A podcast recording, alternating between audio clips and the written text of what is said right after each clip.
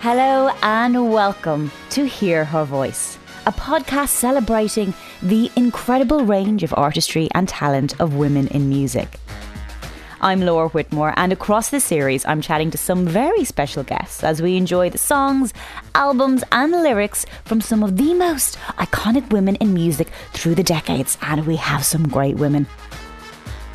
This episode's theme is Express Yourself, and together with my very special guests, we're profiling the female trailblazers who take control of their image and their sexuality through their music. Pull Up to My Bumper Baby sang Grace Jones, in possibly the sexiest song from her songbook, and Don't You Just Know It?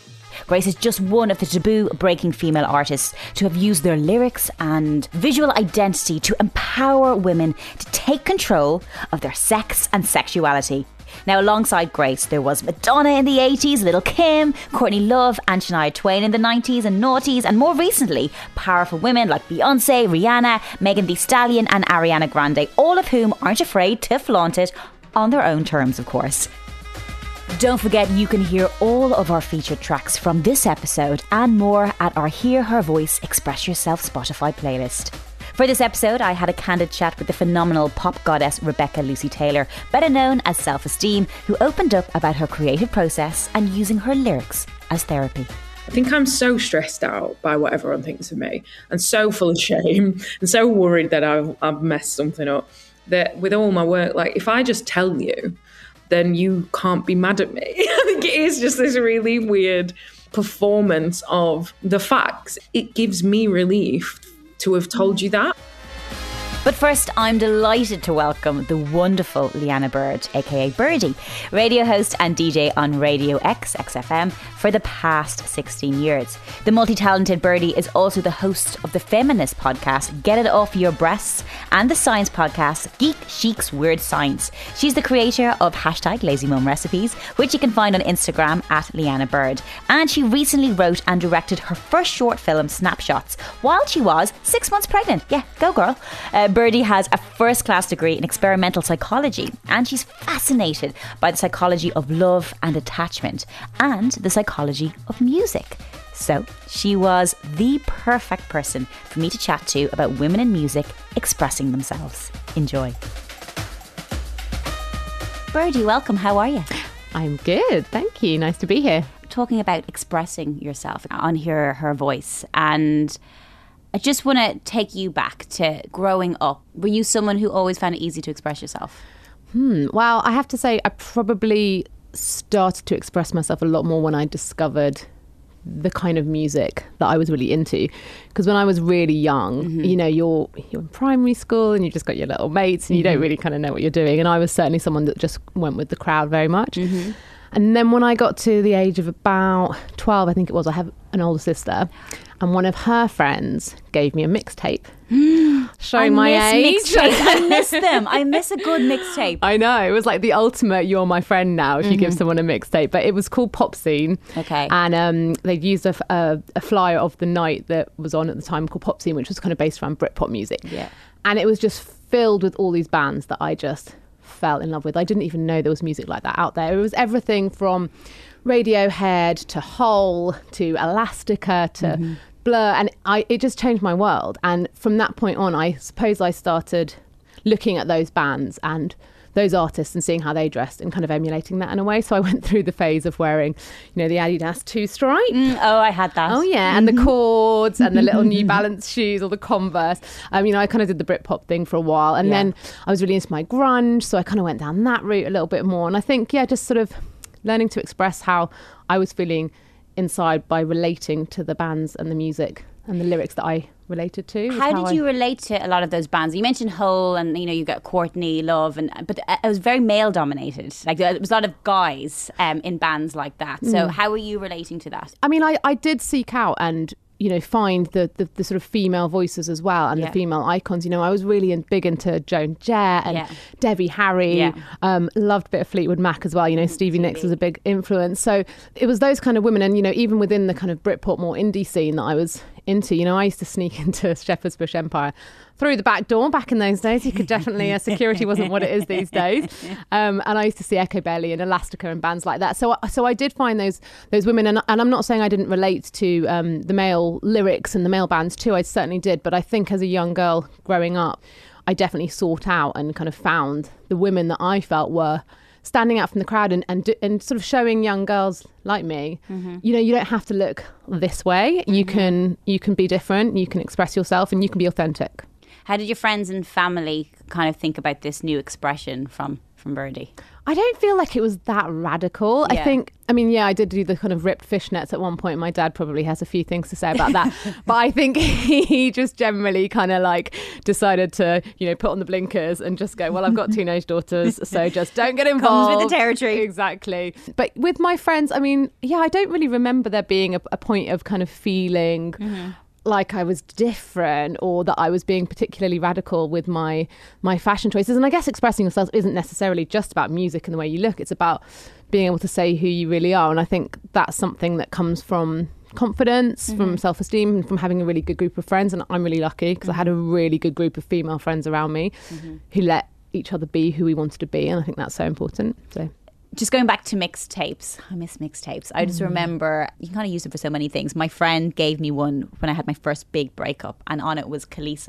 I hate you so much right now, which was an anthem of its time as well. But oh, I miss a mixtape. Yeah, me too. I I remember my now best friend at the time we were kind my of now best friend. Well, at the time we were like two. we were we weren't friends at the time, but we were kind of like at school, we were really young. We were like, shall we become friends? Do we like each other? Frenemies. And we arranged to meet at Trocadero okay. in London for a yeah. night out. Now, this is pre mobile phone times. And I can't, I honestly can't remember what happened, but for some reason I couldn't make it.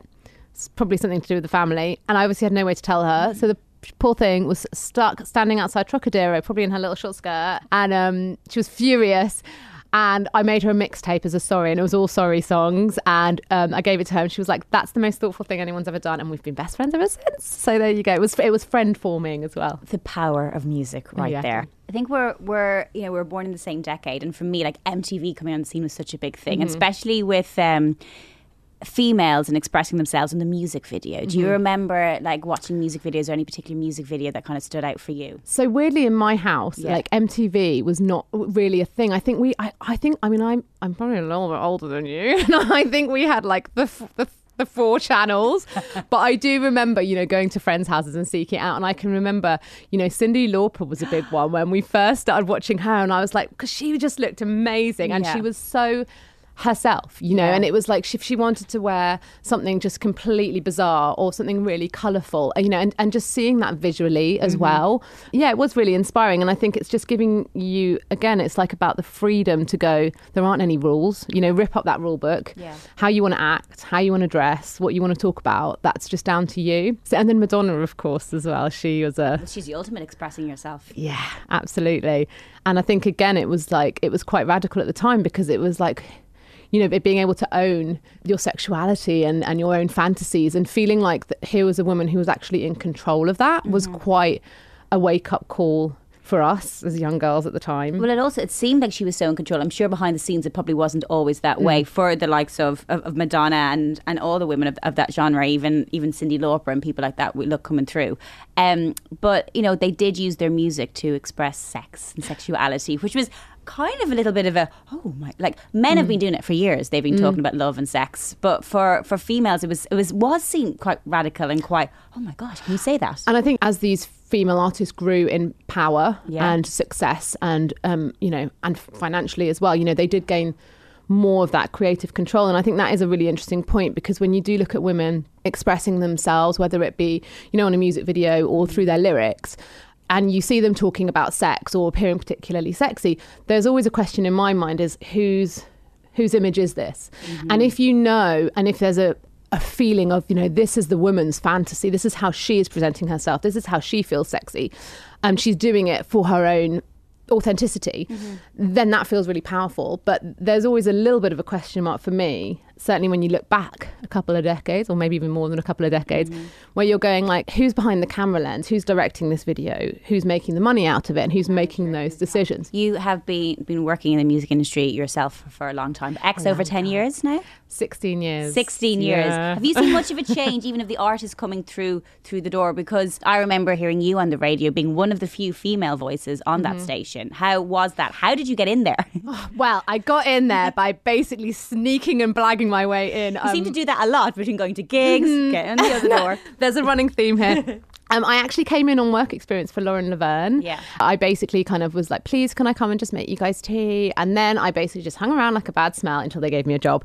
I would talk a lot in the office. And eventually our boss at the time went, you know how you're talking a lot and all the time. Do you want to actually do that on air? And I was like, yes, please. So um, yeah, that was the beginning, and then I got the show and started doing more and more shows, and and yeah, the rest, as they say, is history. But I have I have definitely noticed a shift. The world is changing, and I think um, you know people are so much more aware of opportunities, not just for women, for people of color as well, and that's that can only be a positive thing. You know you, you shouldn't have to almost compete on those on that those terms. You know you should be just celebrate who you are. I don't know. I just I, I do think women have to fight a lot harder to be heard and to be taken seriously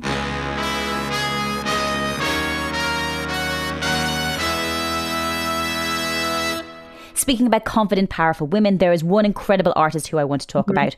She's almost the embodiment of self confidence and self expression. It's Grace Jones. You can hear her track Pull Up to the Bumper on our Hear Her Voice Express Yourself playlist on Spotify. So, Birdy, talk to me about Grace Jones. firstly she was unlike anyone else mm-hmm. around at the time but she also completely owned her image and her power and she was so unapologetic and you know she explored her masculine and feminine sides in a way i suppose david bowie had done you know in a similar way exploring his male and female sides but she took it to a whole other place and what I love about Grace is that she is one of the sexiest women you could possibly imagine, but she does it on her own terms. So mm. she does it wearing a power suit. She does it with the short hair, and she does it in a way that you know.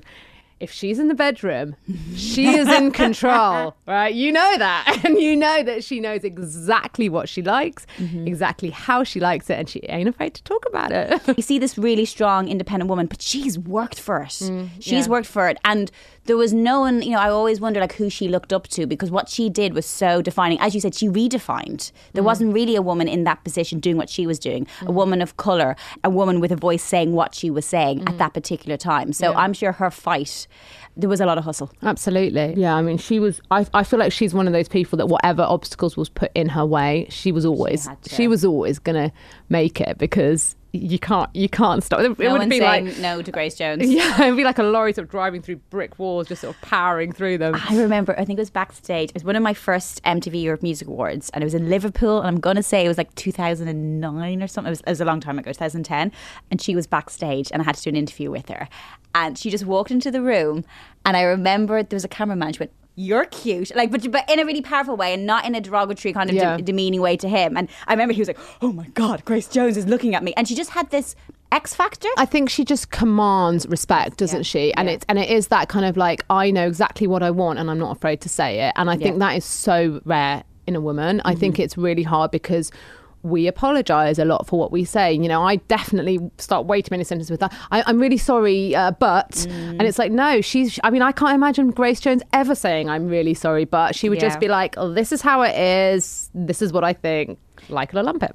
it- it's really interesting. She she kind of blended both mainstream and subculture. She brought this mm-hmm. like powerful physicality that her contemporaries did not possess, and she was mainstream mm-hmm. for what she was doing. It didn't seem like it was, but she she brought it to the mainstream. And I remember that really powerful image. I think it was in '85 with He Man, and the two of them beside each other. I think she was like naked, but sometimes for women to be naked in pictures, it felt like a vulnerability. For her, it wasn't. It was strength. Well, that's again, it's it, it's be- well. Firstly, I think it was the pose and Yeah. it was the power that she had. So she wasn't sitting there, kind of looking like, "Oh, who me?" Mm-hmm. and sort of you know vulnerable and sweet.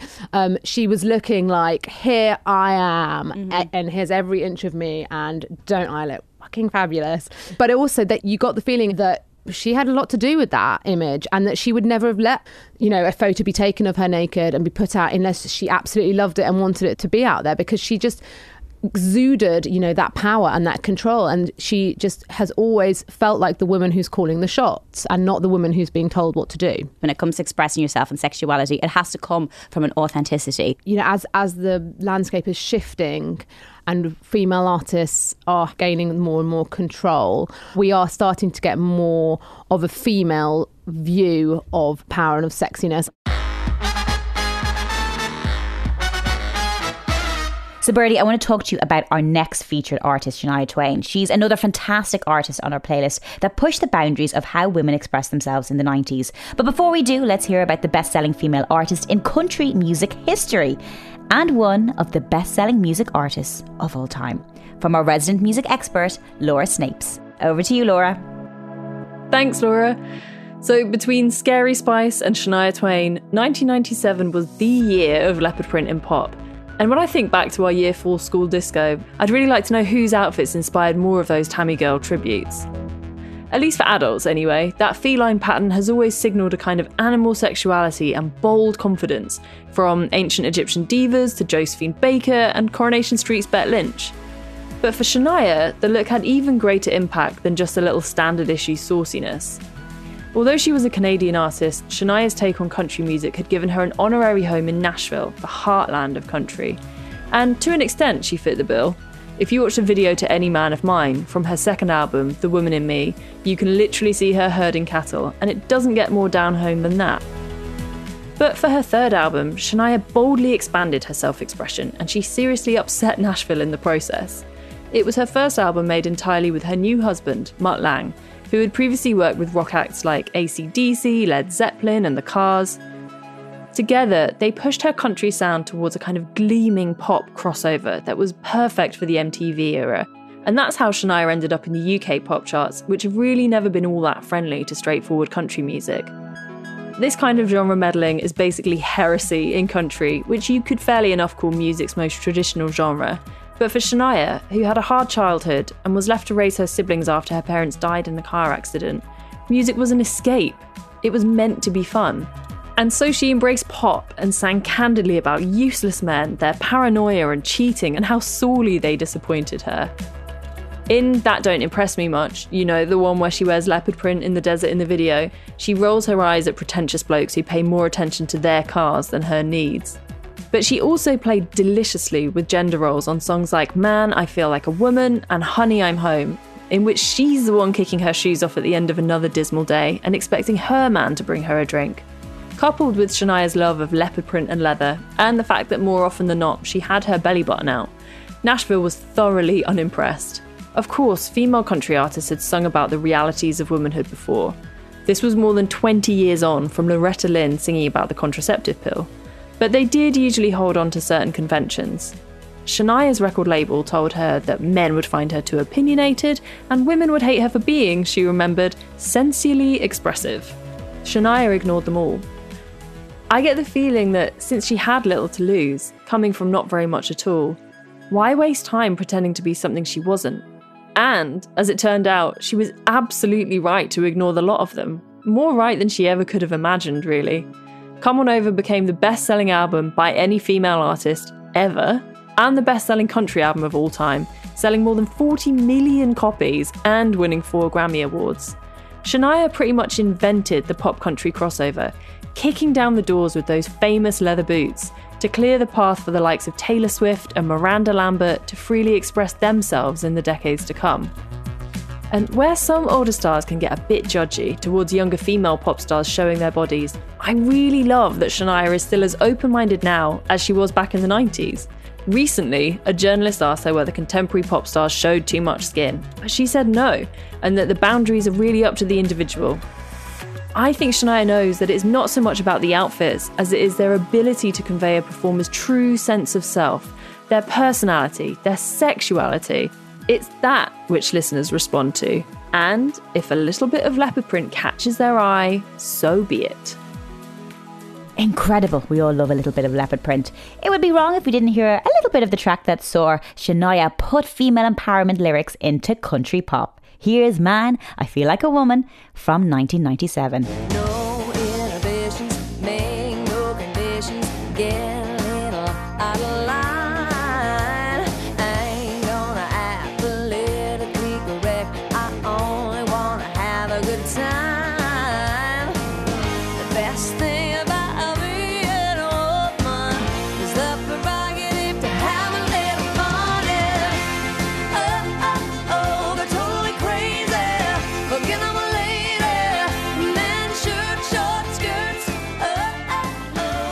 Totally crazy. Forget I'm a lady. This isn't necessarily the themes of what you were talking about. Country was mainly heartbreak, um, or unrequited love. So this was very different. It was an anthem, I guess, of that time in the nineties. I can't imagine a single night out that I had with my girlfriends in the 90s where we didn't end up singing this song at some point and I'm sure we're not alone in that. So yeah, it was a huge song and it was it was really nice to have a song that felt again that it was women singing to other women and going come on girls, let's have a good time and it was celebrating the fun that girls can have when they are together. The video as well, you know, her with all the male backing dancers. That was kind of mm-hmm. radical at the time Yeah. because we're used to seeing the men with the sort of um, sexy girls behind and she flipped that a little bit. it was very different for the time and and I guess particularly in the 90s especially in the pop world you had your like Christina Aguilera's and mm-hmm. your your Britney Spears and your Spice Girls coming through and there was this female empowerment movement kind of the Spice Girls mm. the girl power I look back now on some of the lyrics of some songs, especially when in reference to Grace Jones, about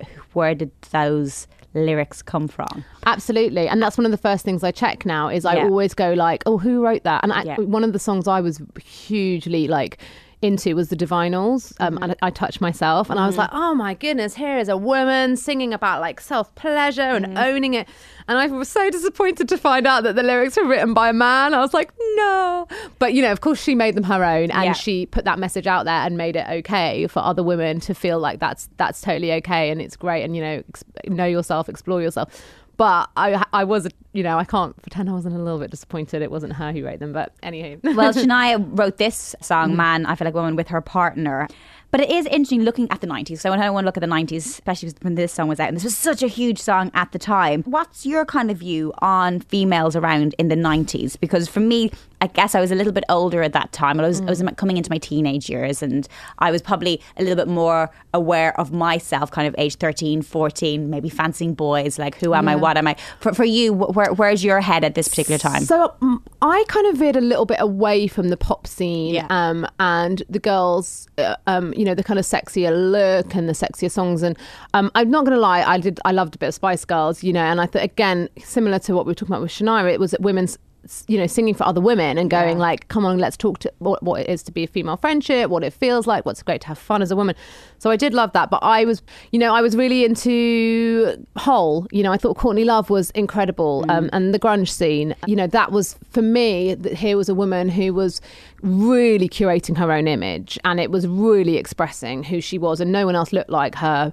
Um, and you know, she was singing about gender issues, about body issues, but in a kind of angry way, and you know, um, a really uh, quite abrasive way, an unapologetic way. You know, she was drawing a lot of, from her own experiences, um, you know, and quite a violent background that she'd experienced as a woman and sharing that. But I found that incredibly powerful. And so for me, you know, she was someone who I definitely related to at the time, not personally, but just in terms of, you know, just inspiring to go again, be authentic, be yourself, tell your truth, look how you want to look. There's something really. Um, I mean, I think for so many women, Courtney Love is, is such an icon. But still, to this day, she's referenced as uh, as, as who her, her her partner was, who her husband was, and it's mm. it's still, despite everything that she's done, she's still Kurt Cobain's Yeah. other half. And I think we both have other halves who are in the industry too. And I, I mm. still feel to this day like women get tied to that more than men on the other side. Or do you agree? No, and I think it's a real shame because, in particular, with Courtney, that you know there was all these rumors swirling around saying like, oh, you know, Kurt wrote one of her albums, and and, and you know that's absolutely not the case as so far as we know. Anyway, you know, no, uh, you know, everyone within the know has denied that, and Yeah. you know, she was a musician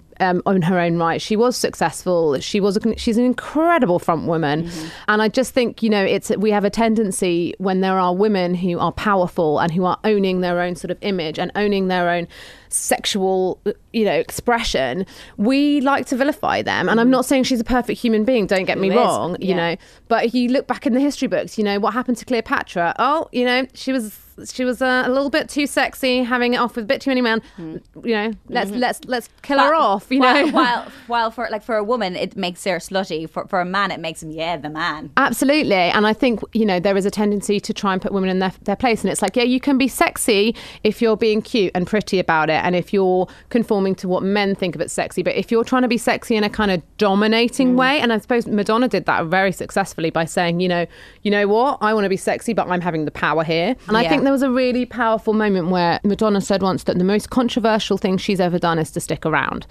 And I think what she means by that is that she hasn't shrunk away, she hasn't aged gracefully, mm-hmm. as they say, and she's not going to pretend that she doesn't enjoy sex still and she doesn't think that she's still sexy and want to celebrate her body. And I think society can accept women's sexiness within limitations. And I think when you step out of that and when it becomes uncomfortable, you know, you have to be really strong to withhold that kind of criticism. Don't get me wrong, I'm not trying to say Madonna's a victim here. She is far from it. and there are far many more women in the world who I will save my, you know, my concern for than yeah. her. But I think she raises really interesting points. Just going today, Rihanna, Beyonce, Ariana Grande, these pop queens at the peak of their powers and not afraid to express themselves sexually on their own terms. Do you think there's been a, a shift in, in how women are are kind of, or, is st- or maybe a shift in what's going on behind the scenes, as opposed to because there's always been women talking about each themselves sexually. But mm. you know, I, I kind of go back to my own experience, and I I remember there was two women I interviewed in my early days of MTV. One was Jennifer Lopez, one was Britney Spears,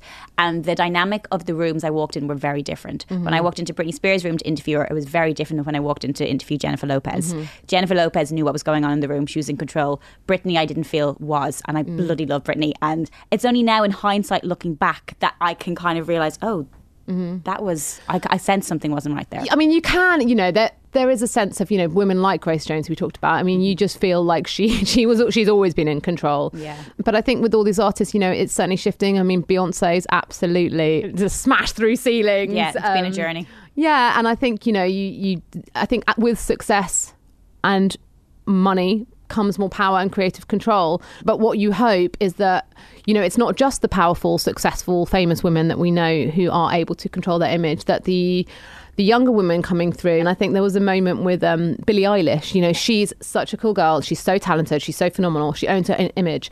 And she did a shoot for Vogue. Vogue. Yeah. yeah. but she'd never shown her body beforehand. She always wore baggy clothes before that moment. And that is the, mm-hmm. the beauty, is no, of feminism and of, of female empowerment is that you can control your image, whatever it may be. And you don't have to be androgynous to be powerful. You can be really girly and feminine and still have power in that. When she feels good. Yeah. Birdy, thank you so much for joining me on the podcast. Hear her voice, express yourself. Thank you. My next guest is the incredible Rebecca Lucy Taylor. Now, self esteem has worked hard to express herself on her own terms. Rebecca grew up in Sheffield, playing cricket and going to gigs. Yeah, unusual combination. She was a member of the indie rock band Slow Club from 2006, where she played guitar, drums, and sang as a member of the band. When Slow Club split after 11 years together, Rebecca realised that she wanted to do something else musically, and that was going solo, taking her music in a pop direction. Changing her stage name to self esteem was a key step on her journey of taking control. Rebecca has said that she wants to make music that is proudly, powerfully female. Her debut album under the name Self Esteem Compliments Please was released in 2019, and Self Esteem's second and latest album, Prioritize Pleasure, was released in October 2021. The Guardian, the Sunday Times, and Gigwise all ranked Prioritize Pleasure as the best album of 2021 and The Guardian also named Self Esteem's song, I Do This All the Time, as the best song of 2021. Wow. Her Prioritize Pleasure music video pays homage to Madonna's Blonde Ambition tour, and we chatted about how Madonna inspires her. We also spoke about the other female artists she admires, as well as how it feels to be taking the world by storm with her latest album. Rebecca Lucy Taylor, aka Self Esteem. Welcome. How are you? I'm great. I'm very happy to be here. Well, it's a, a lovely just to kind of properly chat to you, and we we've crossed paths a bit. I met you at the Attitude Awards. Congratulations!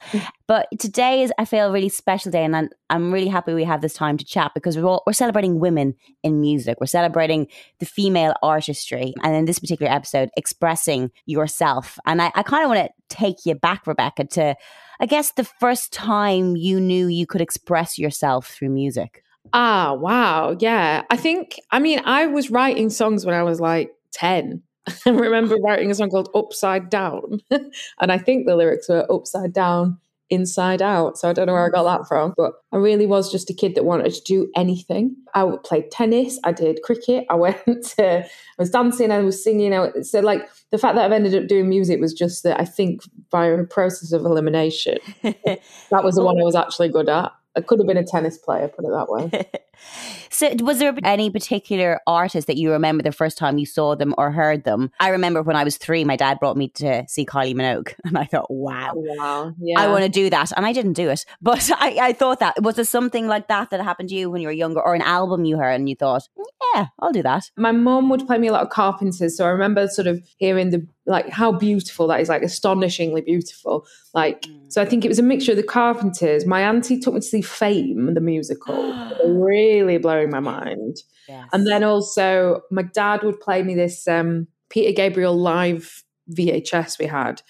And it was like he had like a moving stage and like a tree came out of the stage and all this kind of thing. It was a real world tour for anyone who was sold on this uh, this live show. But um, that was like really, really influenced. It's still influencing me to today. But he had a female backing singer who wore like a long black dress and Doc Martens, and it was a combination of all those things that really just caught my imagination and yeah it's ne- really never left me and what i'm doing now in self-esteem is basically what i want wanted to do when i was a 10 year old girl you know bullying other girls to do the dance routines but this time i don't have to force them i, I, I can pay them and they do it do you remember a particular thing? I don't know, someone said something to you, or maybe performing in front of people when you thought, I actually have a talent and this is more than just like a hobby? Uh, I was always singing, um, and then when it came to like learning instruments, I volunteered to learn the drums because I thought, I, obviously, I thought I was cool.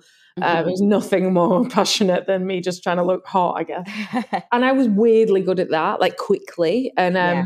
I think that really started this idea that like I was, uh, there was something about it that I I was good at, and uh, and then I did GCSE music and.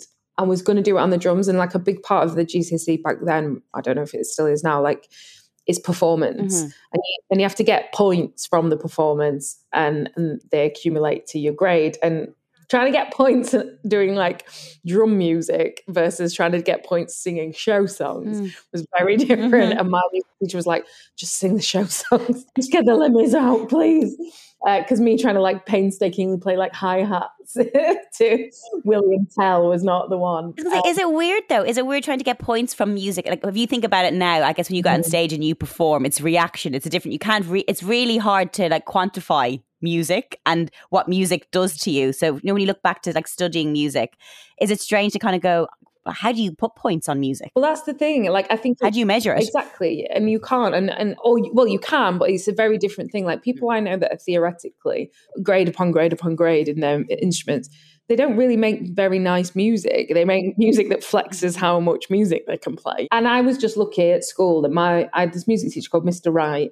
It was like first and foremost was just a massive laugh, and he really taught me to uh, it could have gone very differently because I found the theory really difficult and I was really not very good at it. And um, but he he fostered this sort of music is about feeling and passion and and melody and feeling your way rather than being theoretical and being really smart. So yeah, I, I bet a lot of kids get disillusioned pretty quickly. But I was just lucky, and that's I'm always maintaining like I wouldn't be doing what I do without Mr. Wright. And what a name, Mr. Right came along at the right time. But it is, you know, I guess having those right role mo- right role models and the right people to kind of push you or guide you is so important, I guess, f- for breaking through and and, and that belief because you have that self belief yourself and it's all about expressing yourself. But having that support is very important as well, isn't it? yeah, I, I like my mum and dad. Have, have- they've never pushed me, but they've also never um, Stopped you. yeah, like I was like going to go to uni, but I'd you know, I'd started my band Slow Club, and we were getting offers, and my my dad like full on pulled the car over and was like, just defer and see what happens with this, and like Hmm. we are not um over the top dramatic family like and it's like god he's, he's taking the time out to really make sure that he's communicated that Yeah. so I did, and you know, it is it was the right thing for me to do, but not that it hasn't been really difficult. And the stick with it I've had to have is borderline um, delusion. Some has been. That's why I'm so glad it's going well now. I'm like, oh, thank God for that, because oh, I can't believe in all the underdog stories if I don't make it. You know. You, you mentioned there about self esteem being who you wanted to be when you were 10, which is lovely. How is self esteem different to Rebecca Lucy Taylor? Do you feel like you have a persona when you're on stage, when you're making music that that's different to kind of Rebecca chilling out in the house? Yeah, I don't really. It really is all very much me, but it's more like I'm really shy, weirdly, and, and find things difficult without like five glasses of champagne socially, you know. But the stage give is sort of sorry, I'm not very eloquent about this, but like uh, me, it gives that's the equivalent of the sort of like five glasses of booze because it's it, I'm already there. I'm up there, and you've got Yeah. to listen to me. So in whatever package it comes in, as long as I've got a something that's giving me the confidence, then I then I'm always it, you're always getting the same sort of thing. I think I might even like having a coffee would make me be like, okay, I can I'm more chatty than I was going to be. Yeah. Uh, so the stage, like I think, I think people come and they see this like person being this really empowered thing, and and I definitely like am, but it, it's because I'm allowed to be because you've paid for a ticket and you're there. Is it kind of tough to have that balance to kind of showcase self esteem on stage the way self esteem should be showcased and express yourself the way you should express yourself, but to kind of keep up a certain expectation, I guess, from the audience? The stage gives me the confidence that in Mm. a, at a, a someone's engagement do I would need a drink for, you know. Mhm, So mhm. that's sort of why I do it in a way. Like the real me is, is is a bit introverted, but I have all these artistic ideas I want to communicate. Um, but yeah, the lights, the stage, the fact that we're doing my music, that that's enough. Like I do. Um, well, in my old band, it it wasn't as much my me, and um, I used to, you know, you get there at three o'clock and there's a crate of lager, you know, when you're in your twenties, and Mhm. if you're me, you're probably pretty depressed. Like it did used to be a bit like a bit of a nightmare, but now I've made the show that I make and the and the music that I make, we're all pretty like chill on tour now because this the show is ex- exciting enough and exhilarating enough, and that's a real life changing Yeah. thing for me because I used to think, God, you know, I, I was I was never very happy phoning it in and like having to booze up just to feel something, and like now we don't. I mean, don't get me wrong. Sometimes we have a mm. royal rave up at certain gigs, but not much anymore. You, you mentioned there being in the band before and kind of coming from this indie background to kind of get into where you are now, and this this is kind of probably you at your most self. Would that be right? Like, and you're most comfortable and probably where you want to be. And talk to me about that transition because it's almost like transitioning into yourself, into who you, who you are, who you already were. You just had to kind of allow it to blossom the way it should. it's really crazy and like truly still daily i'm like oh like the penny drops and i'm like Yeah. oh no wonder that that used to feel like this Yeah. because i hadn't yet figured this out you know it's really fun i'm like a it's like safari every day to my own uh, psyche the last tour I just did was like uh, small venues still, and that was the point. And and we sold it out, thank God. But the, I was walking into venues I've been walking into honestly like twelve years in a row. And um, one of the venues I was walking up the stairs to the very familiar dressing room, and and what used to feel like I don't know what I'm going to like walk into. The girls in my mm. band la- pissing their pants about something, and I was like, wow, these feet. it's a really profound moment where I'm like, this is the, my feet are the same feet, my you know, being used to get up these stairs, but I'm walking into something isn't frightening or, or and, and exactly where I belong. And you know, I, I, I'm not sat here being like, my life's lovely now, but I, but you're you. You're being you. You're living your life. That's the difference. Yeah. And when I have girlfriends that are going on date after date after date and like just trying to feel validated by somebody else, I'm like, wow, like that really was only recently me. And and like it did take a massive amount of willpower and strength and um, a load of therapy that's cost me a and to get to the point where I've become myself, but I can't advertise it enough. It's and, and I'm excited now for the rest of my life rather than I used to be like, oh my God, am I going to do this for much How am I longer? You know? And I think that you get, I don't, I don't know, but I think a major, the majority of people feel like, well, this is my lot, or you get to sort of 20, whatever. And Mm. You feel like your life's over. I've, I've chosen this life now, so I might as well stick on this path because it, it'll take too long to get off the path and get on another path. yeah. And that's the thing that I, f- I find really hard to witness because it's not, you know, and You, you mentioned there, you know, the importance of even like therapy and kind of, you know, having time and allowing yourself to kind of dig deeper. Um, I always, if I'm honest, like for some, I interview so many musicians and I have a lot of friends who are musicians, and I always get a little bit jealous because I kind of think songwriting is, seems so therapeutic. I remember once uh, years ago going out with a musician, we broke up, and then he like wrote about the breakup, and I was like, "Damn you! I wish I had that outlet." like I was like.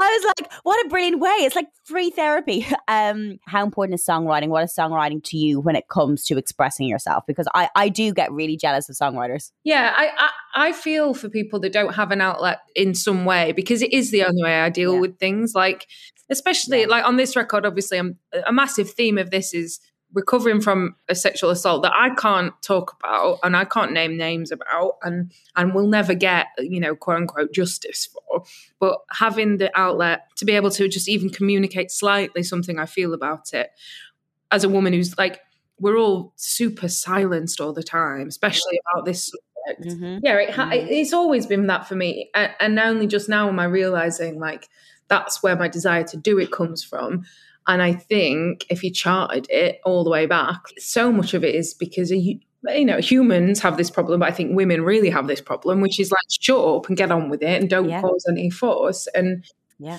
so it's I think Mhm. I'm formulating this sort of theory only recently that like I do it because I because I am defiant and I, and, I, and I'm angry and I, and I want to make my point in a world where I sort of can't. So I can do it in music and who knows if I'm ever going to do it really, really in Mm. real life. I still don't say shit to anyone.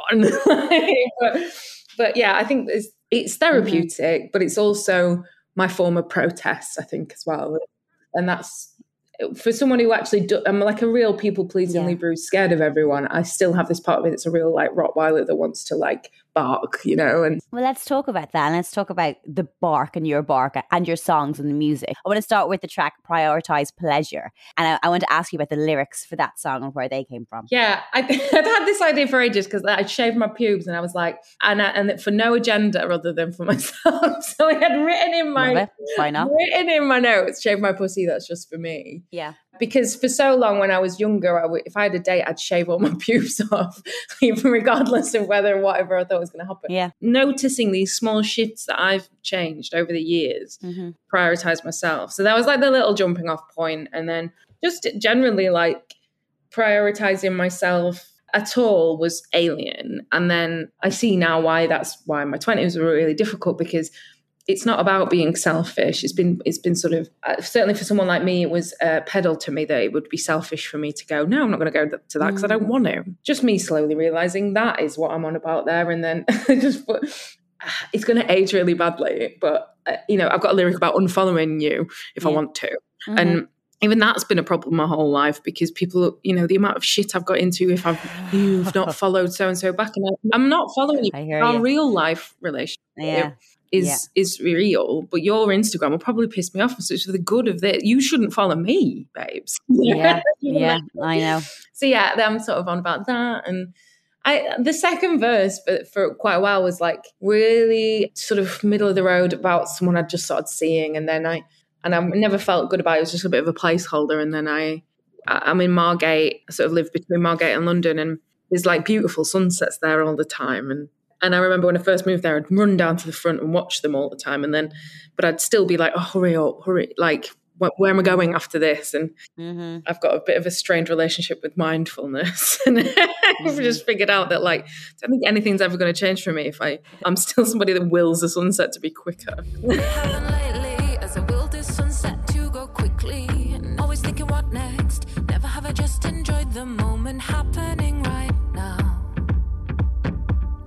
I've never known how.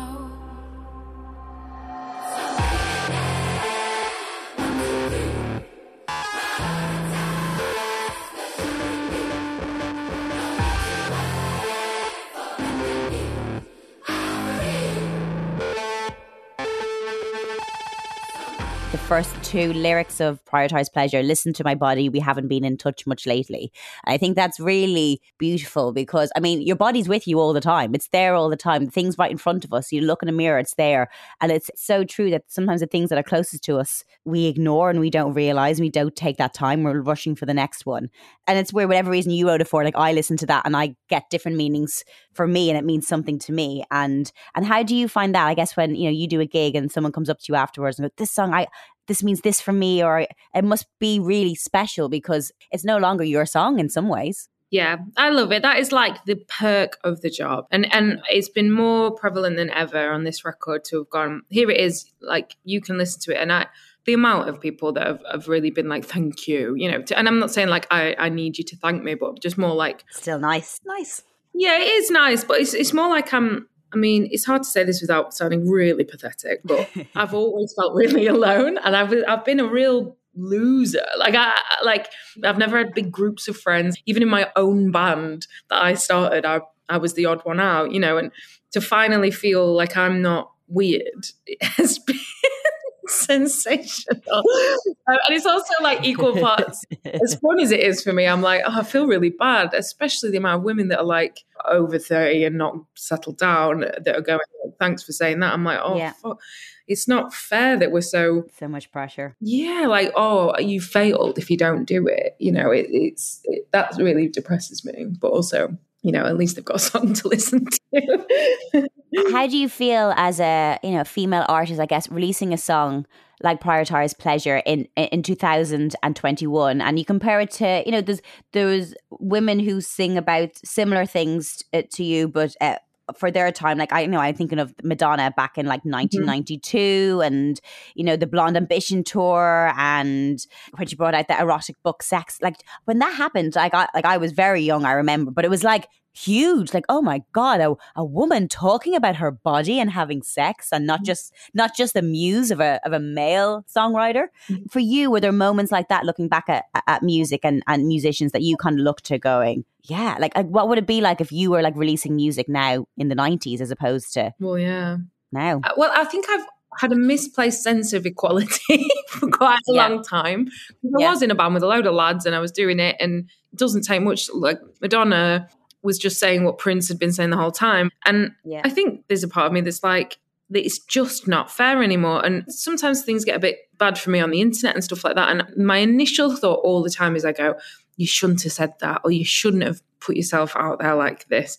But then I realize that maybe that's my my little place in, in in the planet is to have done this and maybe change things. And and the same with Madonna, like whatever you want to think about her or, or whatever the press wants to do to her, like she just felt it and said it, and that's what men get to do all the time. And she's been brave enough to just take it all, eh, you know, and and keep it coming and and and not not wither. And it's really inspiring. And and and when it gets a bit bleak for me, I I do have to remember like if Madonna hadn't bothered. I wouldn't be here, so there might I might be slightly doing that for someone somewhere else, and Yeah, the legacy you're creating. You know, you did mention that there are certain things that you wouldn't, or you, you you're you're not able to now talk about outside of music. But in music, you know, this is your your platform and an outlet that you can kind of talk about so many things that are are very personal to you. But just wondering, is there anything you wouldn't write a song I about? mean, I don't know, farting. I feel like Mm. Never No, say yeah, I- never. it's never tough say never. Because you know, like there's two sides to every story, right? So I would never name names, and I would never ruin anyone's life in my music. Yeah, I would always keep it ambiguous enough just to sort of help me process it, but not. Yeah, it's a diff- this is a tough question, and I, I love that I answered with um, flatulence. But um, Mm. yeah, this sort of and also something that will probably change over time as well, because it might be something that you don't want to write about Yeah. now, but you maybe will write about in ten years' time. I mean, I think maybe the answer is no. I, I, I'm up for. I will always just say what needs to be said, apart from if it's going to have knock-on effects that aren't fair, uh, you know, and, and for people Yeah. that don't have Yeah. a platform or whatever. And I would be careful about. I'm always sort of who am I to really school anyone. Do you know what i mean? Like i think i, I believe i i can tell i can sing about things that like should be listened to but I, I i would never feel like i would never be like i'm the best and you need to listen to me. I would always sort of mm. struggle if it ever felt like i was being schooling you know? But yeah who knows? Maybe mm. There'll there'll be that song about farting still to come. yeah yeah. We've created a monster and now my heart record is on its way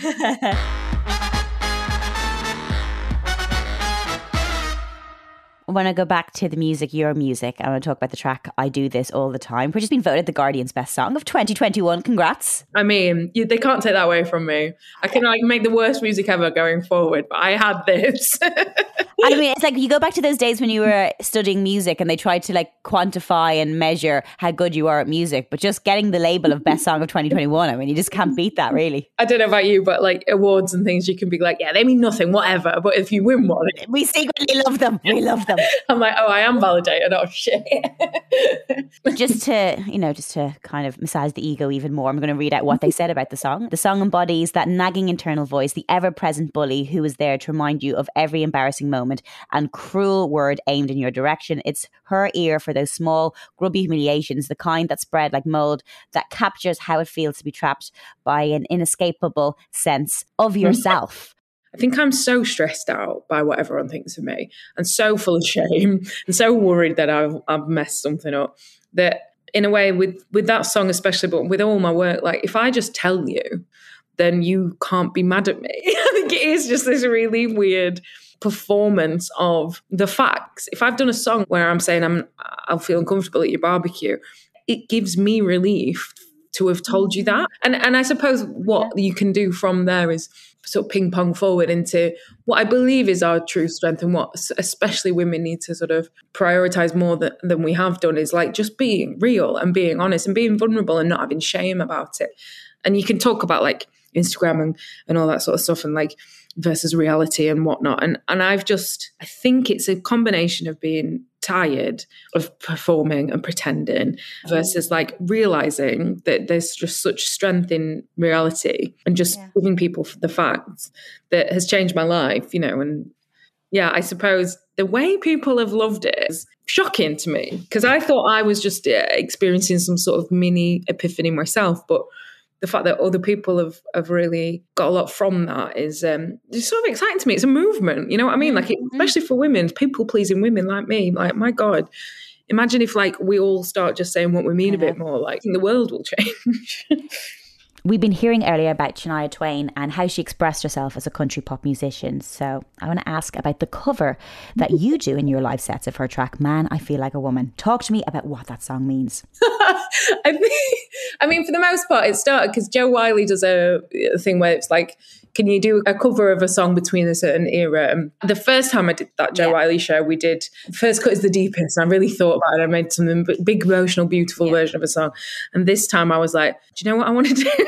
I was like, I just want us to sing Man, I Feel Like a Woman, like we're on karaoke. And that's what we did. And it's now turned into what I do it live. Yeah. So, firstly, it was about having a laugh about like a song that's funny. But then having done it and now knowing the lyrics much more and like actually diving in, it was like pretty radical. Like Yeah. it was a huge start in a in a genre that like country music is the most misogynistic one. like really got to be like a hot woman who just sings about loving men in, that industry. And like I just really mad respect for Shania Twain that they um and it's on the nose and and the idea that you have to like what just because you want to go out and have a good time you have to feel like a man but yeah that song actually is like quite a cool accidental uh, empowerment anthem that you know was was ingrained in us as kids Yeah. like and but more than that it's really funny It's, it's as well, what I love about that, it's, you know, like songs just can bring you back to a feeling straight away. As soon as like it starts and the intro starts, you're suddenly transported. And I don't know where, even if I'm really tired and exhausted, if that song comes on, I'm like, I'm up, I'm singing along the lyrics. running back from the bog when that comes on I know, it's definitely one of those. Before I let you go, one question I have to ask all my guests, and it's Hail the Queen. It's who is the greatest female musician of all mm-hmm. time for you, Oh, according to you? no, That's too, yeah. Do you know what I'm going to say? I'm going to say Martha Wainwright Mm. because she just has been doing it for so long and it's every Mm-hmm. album is absolutely incredible.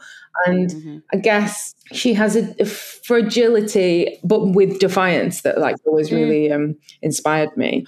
She's just still making records that are just about the female experience and just always been very honest, I think. Rebecca, thank you so much for joining me on Hear Her Voice. You're so welcome. It's been lovely. That's it for our Express Yourself episode. Remember, you can hear all the songs featured in this episode at the Hear Her Voice Express Yourself playlist on Spotify. If you like what you've heard and want to hear more, please do like and subscribe to the Hear Her Voice podcast to make sure you don't miss an episode. Next time on Hear Her Voice, I'll be talking about soundtracking or breakups and makeups with my very special guests, Daisy Buchanan and KT Tunstall. Thanks for listening. Take care.